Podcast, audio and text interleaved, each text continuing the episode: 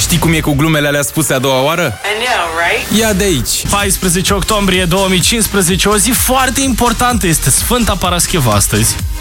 Uh, și nu doar atât, Da, mai e și altceva? este și ziua asistentelor medicale, este ziua aduți ursulețul de pluș la muncă sau la școală. Există ziua asta? Există și este astăzi Pe bune Este astăzi ziua mondială a matematicii Mm. Yay! Matematica Mamă, mulți e zi ani. de doliu pentru mine atunci. Așa Și mai este și ziua Fichel și liber Stai, cum adică? Este ziua Fichel și liber Pe bune Efectiv, așa se numește ziua asta, ziua Fichel și Liber. Exact așa se Ziua numește. internațională, Fichel și Liber. Exact Păi stai mă, cum adică se pleacă de la premisa că dacă ești chel, ești închis?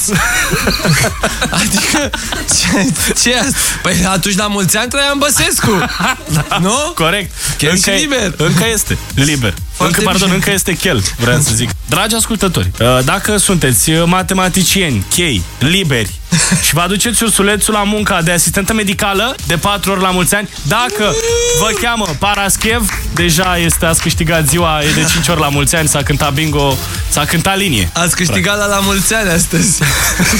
Distrează-te odată cu Bogdan și Șurubel. Trezește-te și tu undeva între 7 și 10. Hai că poți! La Radio 21!